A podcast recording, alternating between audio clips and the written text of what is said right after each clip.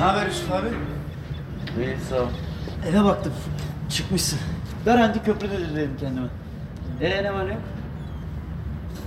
Rüstem sabahtan beri seni arıyor. Belki önemlidir diye gelip haber verdim. Adam lazım olmuştur. Geçen gün iş teklif etti bana. Ya ne işiymiş bu? Sansarlık. Millete görüneceğiz. Oğlum Ömer biz ne yapacağız bu gençliği ya?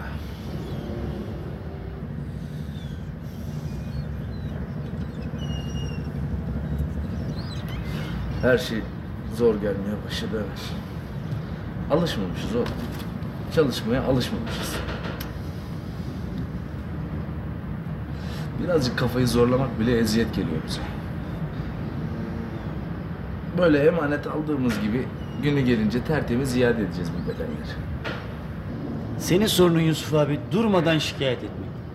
Bir de her şeyin kıyak geçmesini istiyorsun sana. Seni biraz tanıdığım için söylüyorum. Her sabah uyandığında yanı başında bir hazine bulamamak koyuyor sana. Aferin, aferin. Çok iyi tahlil etmişsin. Ama eksik. Ben Avanta'dan bir hayatın üzerine oturayım demedim hiçbir zaman. Haybeden hırslar yüzünden niye keyfimi bozayım? E, o zaman niye üzülüyorsun abicim? Ya benim de meselem bu ya. Yani arkasından mı bakayım hayatın? Ömer. Kenarında duruyoruz hayatın. Yetişip kakışıyoruz, düşeceğiz. Anladım Yusuf abi. Sen değişiyorsun. Ya da terk ediyorsun kendini. Arazi oluyorsun. E, ne diyelim hayırlısı.